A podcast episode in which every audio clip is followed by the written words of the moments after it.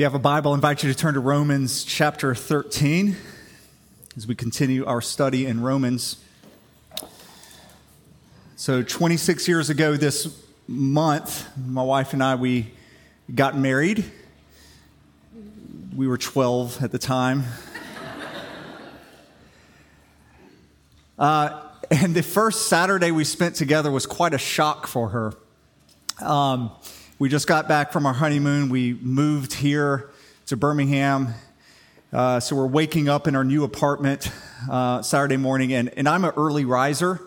And so I was up at five. Lauren's thinking it's a Saturday. She gets up at nine. And, uh, and so she could tell when she gets up that I'm just a little antsy, been pacing around kind of like a caged animal. And uh, she goes, Something seems wrong. What's wrong?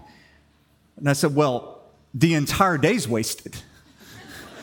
It's like it's 9 a.m. I mean, it's the day's essentially over. And, uh, and she looks at me in horror as she realizes the horrible decision she has just made in marrying me. Um, thankfully, the, the years have softened me a little. We've, we've met in the middle, kind of what Saturdays now look like. Um, but the text that we're looking at this morning, uh, Paul essentially says, I was right. Uh, and you, you got to read between the lines a little bit, but that's pretty much what he says is that I was right, that you need to get up early and seize the day. Romans 13, we'll begin reading in verse 8. Owe no one anything except to love each other. For the one who loves another has fulfilled the law. For the commandments, you shall not commit adultery, you shall not murder, you shall not steal, you shall not covet, and any other commandment are summed up in this word you shall love, the, Lord, you shall love your neighbor as yourself. Love does no wrong to a neighbor. Therefore, love is the fulfilling of the law. Besides this, you know the time, that the hour has come for you to wake from sleep. For salvation is nearer to us now than when we first believed. The night is far gone, the day is at hand. So then, let us cast off the works of darkness and put on the armor of light. Let us walk properly as in the daytime, not in orgies and drunkenness, not in sexual immorality and sensuality, not in quarreling and jealousy, but put on the Lord Jesus Christ and make no provision for the flesh to gratify its desires. This is the word of the Lord. You would pray with me. Father, I pray that this morning, through your Holy Spirit, you would help us to put on the Lord Jesus Christ. That we would look to him as our very life. May we listen intently to his every word. We've heard so many words this week that are worthless. But Jesus, we are here to say you have words of eternal life. So I pray that my words would fall to the ground and blow away and not be remembered anymore. But Lord, may your words remain and may they change us. We pray this in the strong name of Jesus. Amen. So I am a morning person, but I don't like waking up. Matter of fact, I've never met anyone my entire life that actually enjoyed waking up. Uh, if you're one of those people who, you know, maybe jumps out of bed at 4.30 in the morning saying carpe diem, you know, just seizing, don't talk to me because I've never met anyone who enjoys the process of getting up. Usually the five seconds before I know I have to wake up, that is when my bed has never been cozier. That's when the pillow is never softer. It is never when I am more sleepy than those five seconds. And so it's hard to get up. I'm glad when I get up, but it's hard. And often in those five seconds is when you begin to have those kind of crazy thoughts. You know, the thoughts like, what if I just stayed in bed all day? I mean, I mean, what if I just didn't go to work? I mean, I think that would be all right. Or, or you begin thinking about your day and you're like, you know, I could probably sleep for another hour. And then I could get up, exercise, have breakfast, get dressed, and still make that meeting an hour and 10 minutes from now you begin having those irrational thoughts. And as you're thinking through those things, uh, then you actually have to go to the bathroom, and that gets you up and out of bed. Uh, that's what happens when you get older. That's what gets me out of bed in the morning. Uh, but nobody actually enjoys the waking up process. Uh, there are exceptions to that, though. Uh, some days I've actually wanted to get out of bed, my wedding day being one of them. Uh, the day that I, I, was getting married to Lauren, nobody had to, like, you know, say it's time to get. I wanted to get up. I was eager to get up. Uh, the day that Lauren was going to be induced and we were going to have our first child, I practically jumped out of bed, eager to take on the day. Uh, even days like, you know, vacations. Uh, if I know I'm flying out to Montana, like, you don't have to set an alarm. I'm up. I'm ready to go that day. There's something, you know, if there's the promise of a, of a new day, that this day is not going to be like all the others. This day holds something glorious and new for you, a new chapter, a new beginning, something. If that's the case, then waking up is easy. In this passage that Paul here tells us, uh, writes to us, he says, It's time for you to get up. Do you know what day it is? Do you know what day it is? How can you possibly be asleep on this day? This day has the promise of new life. There is a new glorious dawn. Read verse 11 with me. Besides this, you know the time that the hour has come for you to wake from sleep. For salvation is nearer to us now than when we first believed. The night is far gone, the day is at hand. Uh, now, when Paul talks to us here about this, you know, the, the time, this, this is the hour, and his salvation is nearer to us than when we first believed, I don't think that he is talking about he believes Jesus is going to return tomorrow. He might have believed that, but I don't think that's what Paul is actually talking about right here. Uh, what I think he means is a glorious new dawn has arrived. There's a new age that has just been ushered in that we are now living into.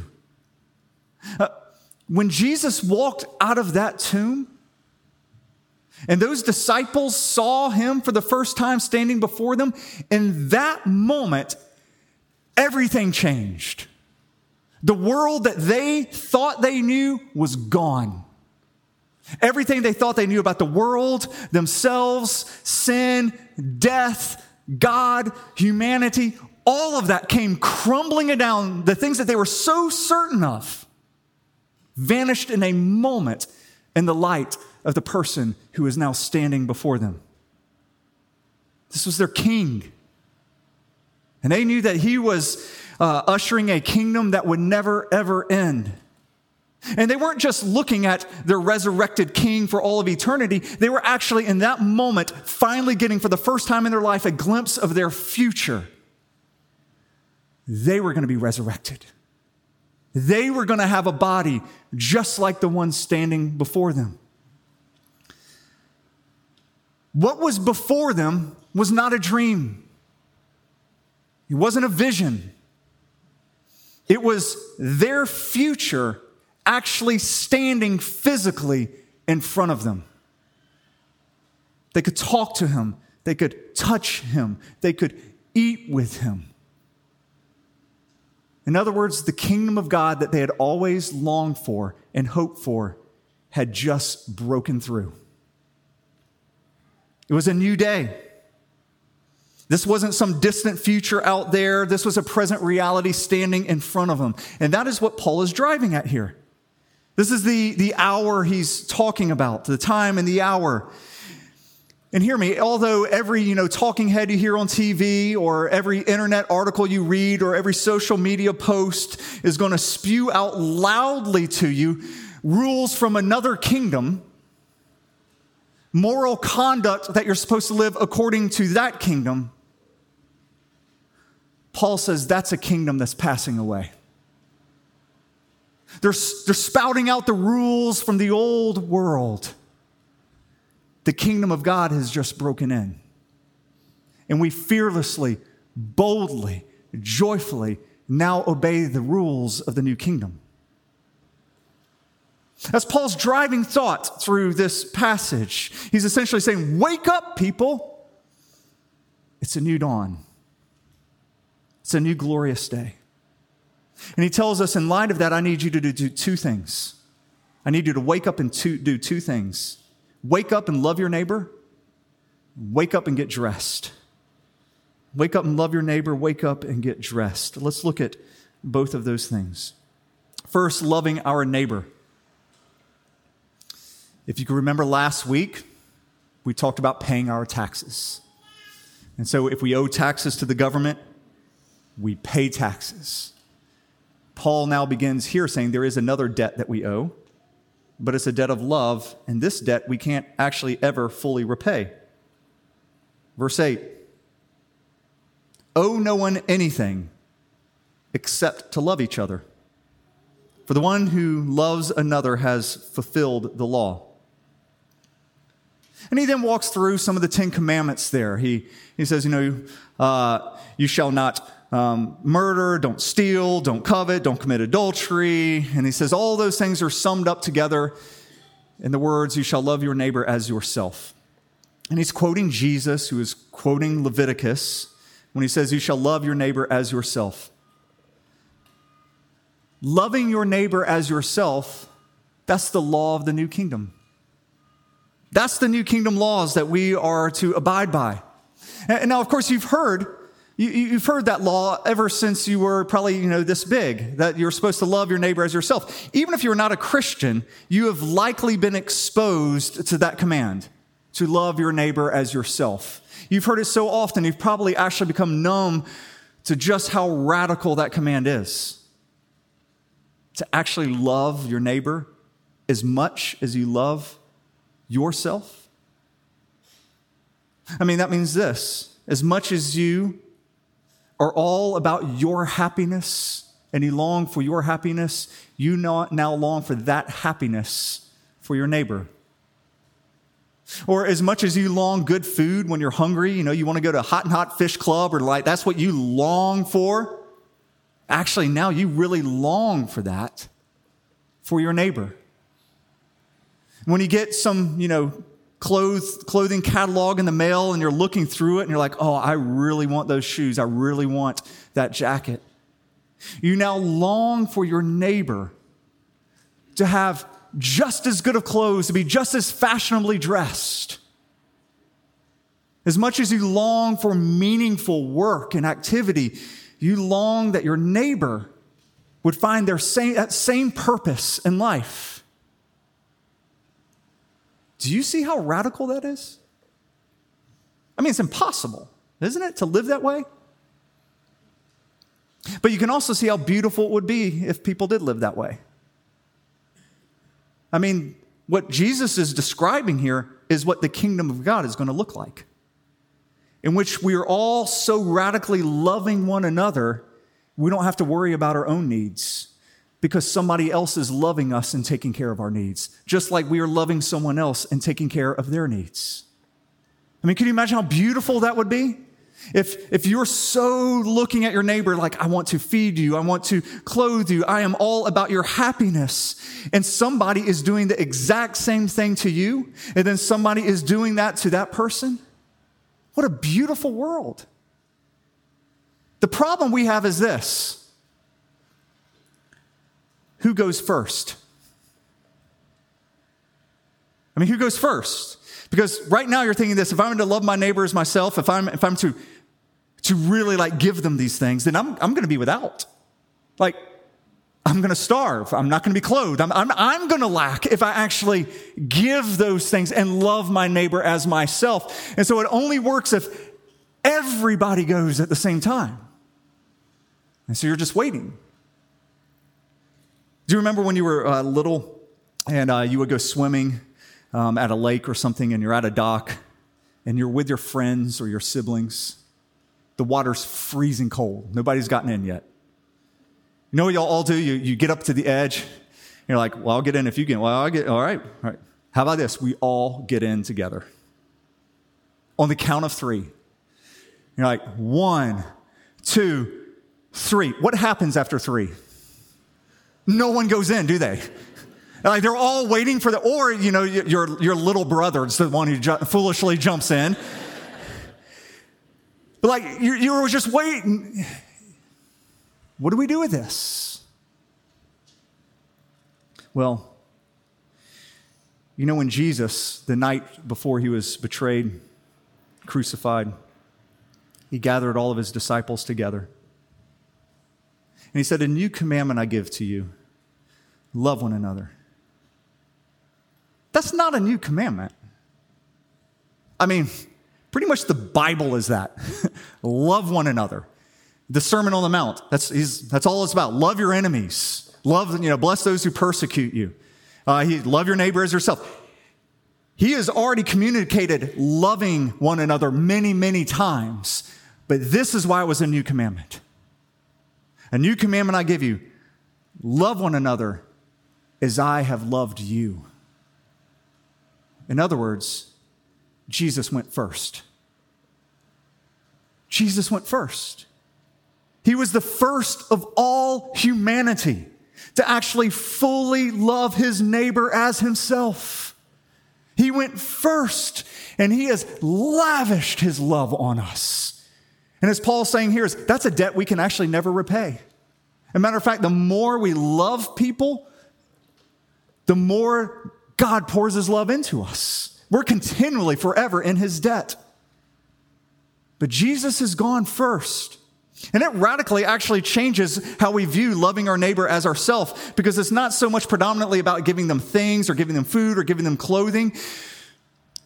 The thing we have gotten most for our happiness is Christ. When he loved us, it transformed us. We were forgiven. We were reconciled to God. We were given new life. And now, when we look at our neighbor, what do we want for them more than anything else? Is to know the love of Christ.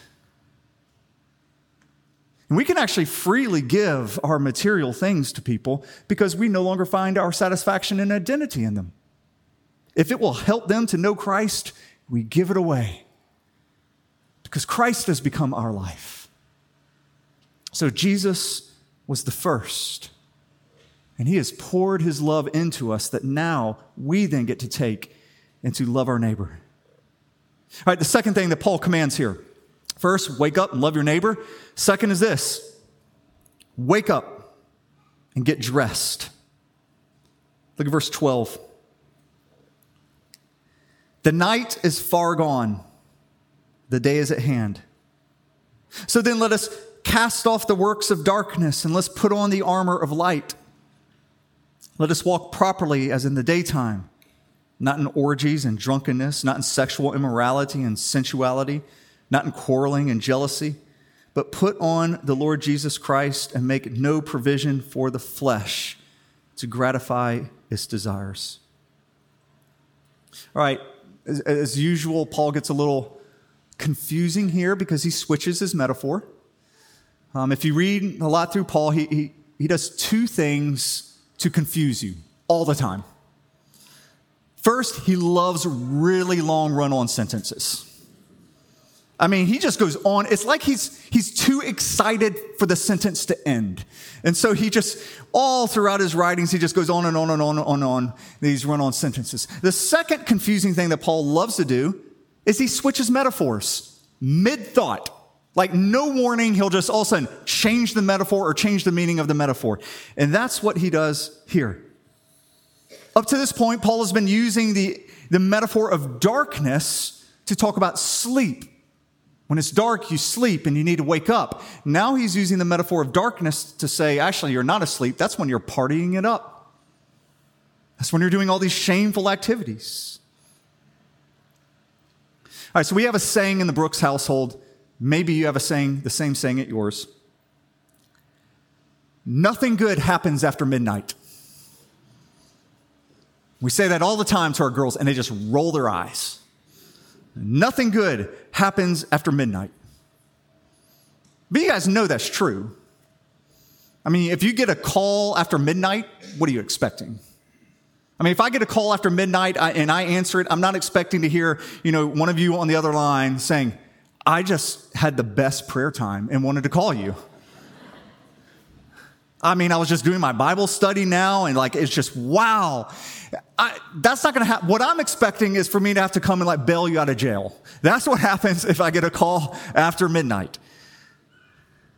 most of the drunkenness, the sexual immorality, the theft, the fighting, the quarreling, or just the plain bad decision making happens late at night. You, you know, a lot of you who live in Mountain Brook, you know what happens after Mountain Brook High School football games, where all the high schoolers go. They go to the Pines. If you're in Homewood, they go to Creek Bed.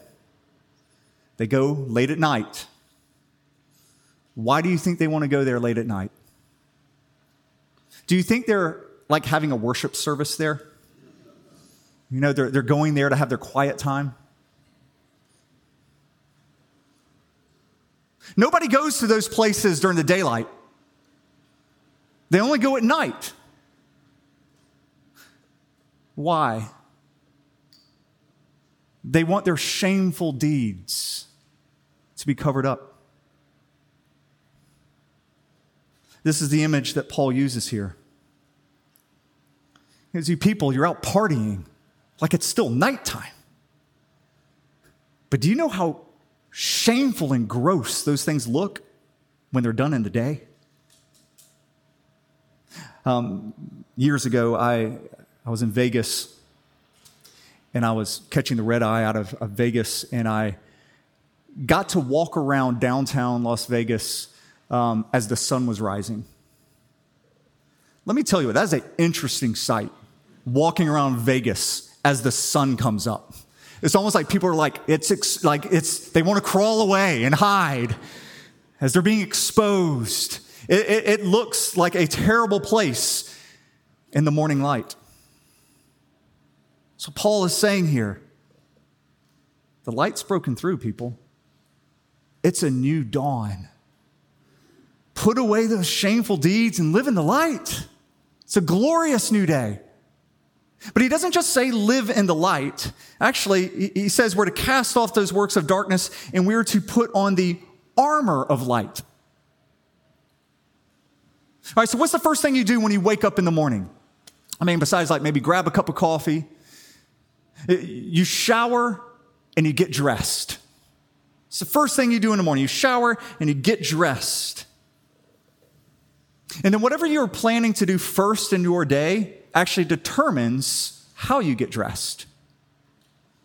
So if, you know, you're going to go exercise, you know, go run first thing in the morning, well, first thing you do is you put on your Lululemons and your, you know, your on cloud running shoes and go out and hit the pavement or go to the gym. If the first thing you're doing is going to the office, when you put on a dress shirt, some pants or a blouse and a skirt, and you go to the office and work. What you are doing first that morning determines how you dress. Look at what Paul says we are to put on armor. Put on armor. Any of y'all keep armor in your closet? You only put armor on if you're going to battle. That's the only reason. If that's the first thing you expect to do after you get dressed is a battle, that's when you put on armor. There's no other reason. You, you go to Jemison Park and you're not going to see people running around in armor. You, you go to O. Henry's Coffee, people aren't sipping lattes in, in their armor. Lauren and I don't snuggle up, you know, at the couch at night and fall asleep to a movie, you know, wearing armor. Armor is for battle. Paul tells us in Ephesians 6 that we are to put on the full armor of God. He says, You have to do this in order that you might be able to stand up against the schemes of the devil.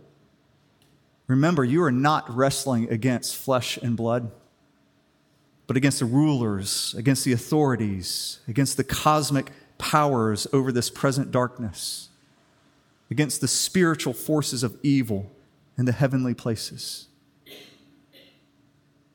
So, Christian, a new day has dawned, but there is still a battle raging on. Now, it's a battle that's already been won. We have complete victory in Jesus, but there is still fighting going on, and you can still be wounded in that battle. Satan and all of the dark forces hate you with a hatred that you cannot even imagine. You might not think much about those dark forces as you go about your day. Probably many of you don't. But can I tell you what? Those dark forces eat, sleep, and drink your destruction. It is all they think about is how they might destroy you. And if you go on in your life without the armor on, you will be wounded. Some of you, you're hurting and you're wounded because you're living the Christian life like you're going to the beach. I mean, that's what the Christian life is. I just kind of get to go to the beach and lay around and you wear as little clothing as possible. Paul says, put your armor on. Have you forgotten that you were at war? So, how do you exactly put on armor? I haven't done it. I'm, I'm not entirely sure. This is my, my best guess here. I just imagine it's like you don't just slip it on, though. At least from the movies I've seen, which is pretty much my knowledge of armor. Uh, there's a lot of like tightening and strapping, and like it's a process to put on all of the armor. In Ephesians 6, Paul describes to us all the pieces of armor. He says you need to put on the belt of truth, the breastplate of righteousness, shoes, which are the readiness given by the gospel of peace. Then you've got to pick up the shield of faith. You got to put on the helmet of salvation. Then you need to get the, the sword of the Spirit, which is the word of God. I mean, there's lots of different pieces of armor that you have to put on. It's, it's pretty easy to forget to put on everything, isn't it? A few weeks ago, this is so embarrassing. Uh, a few weeks ago, I was um, getting dressed and then going to my truck. Uh, my mind was just, it wasn't there. I was already thinking of like the crazy day and the different meetings and how to wear all these different hats. And so I'm, I'm somewhat absent minded. Uh, but I get dressed, I grab my backpack, I go all the way to my truck, and I'm opening up my truck door. And it's at that moment I realized I didn't have a shirt on. like I literally made it all the way to my truck. I had my backpack on, just not my shirt. And what had happened, you know, is that I had worked out and I, had showered too early while I was still hot. So I was already sweating. And so I was waiting for the last possible moment to put on my shirt. And I just forgot. Uh, you know, thankfully at that, that moment, it did hit me. But I realize this if, if I can forget a shirt, when it comes to putting on the full armor of God, I am pretty sure I'm going to forget something. Thankfully, Paul tells us this you don't have to remember everything. You just have to remember to put on this one thing. In verse 14, he says, Put on the Lord Jesus Christ. It's all you have to remember. Put on the Lord Jesus Christ because you know what? Jesus Christ has got all the armor on. And if you put him on, then you have all the armor on protecting you. So put on the Lord Jesus Christ. Now it's interesting because Paul has already told us so many times throughout Romans, we already have the Lord Jesus Christ. I mean, it's pretty much what he's been spelling out all along. We have him by faith. He's ours. He's already talked about us being clothed in his righteousness. We actually have his spirit. We have Jesus. So, what does Paul mean here when he says, I know you have him, but you need to put them on? He's not talking about your salvation. He's not talking about anybody, anything like that. But he is saying, put on Jesus, who you already have. And I think it can mean a number of things by this.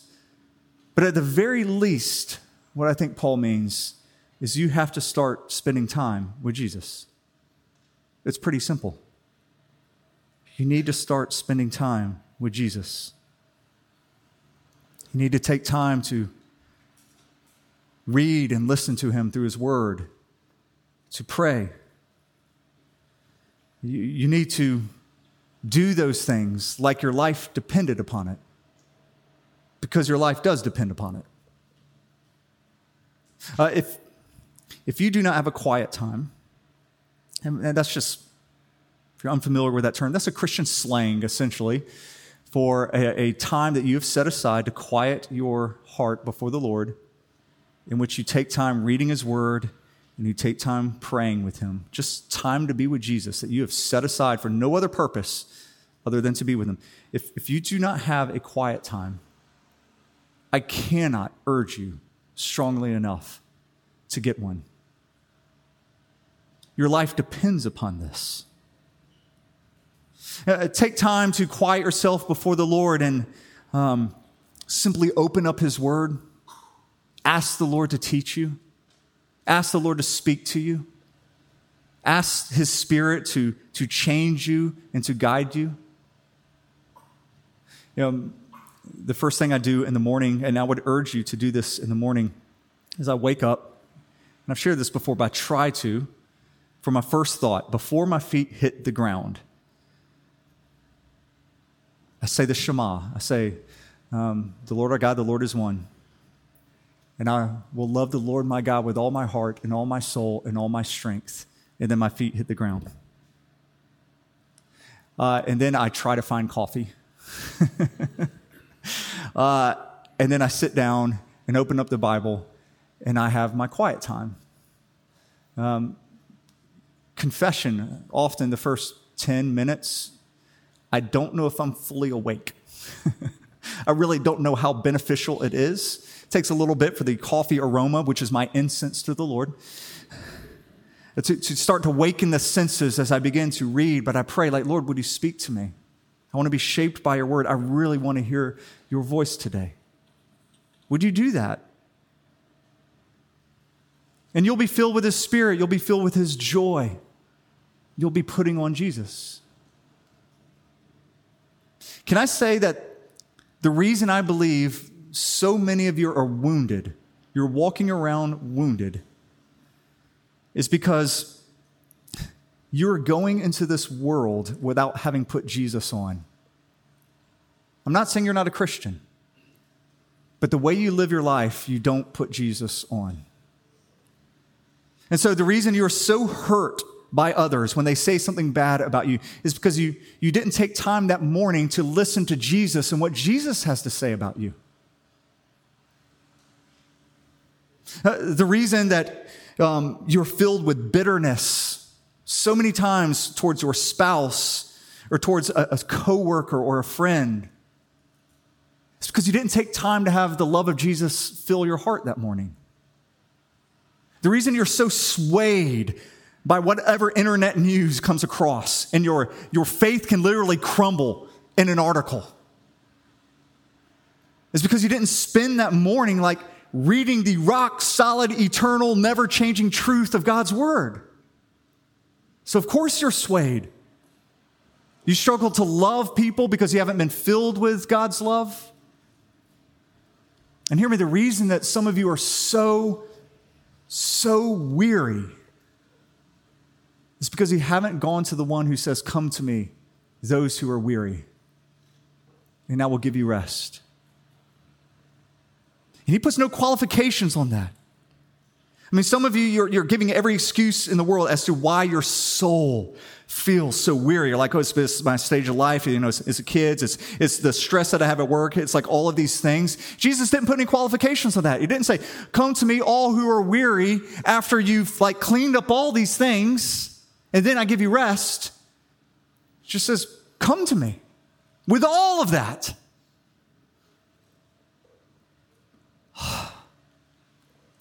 And I will give you rest for your weary souls. Have you gone to him for rest? Take time to put on Jesus like your life depended upon it. And can I say, for those of you here who have never put Jesus on, whether you, when you look at your life, you're like, yeah, I'm, I'm the one who's like living the wild party, shameful acts, or if you actually think you're more half awake, you look at your life and you're like, you know, when I look at my life, I barely feel like I've got a pulse. Whichever you are, a new day has dawned. There's a new reality, a new glorious age that you could be a part of. Jesus is calling you to live a life full of wonder and joy if you will just follow him. Let me pray for you. Lord Jesus, through your Spirit, wake us up.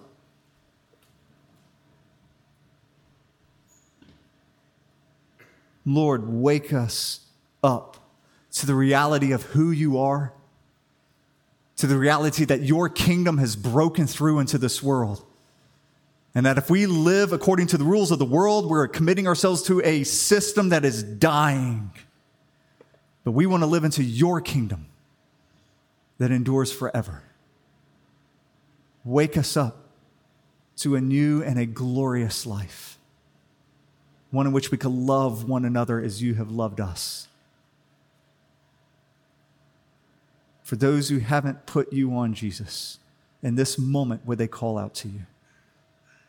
And we pray this in your strong and sweet name. Amen.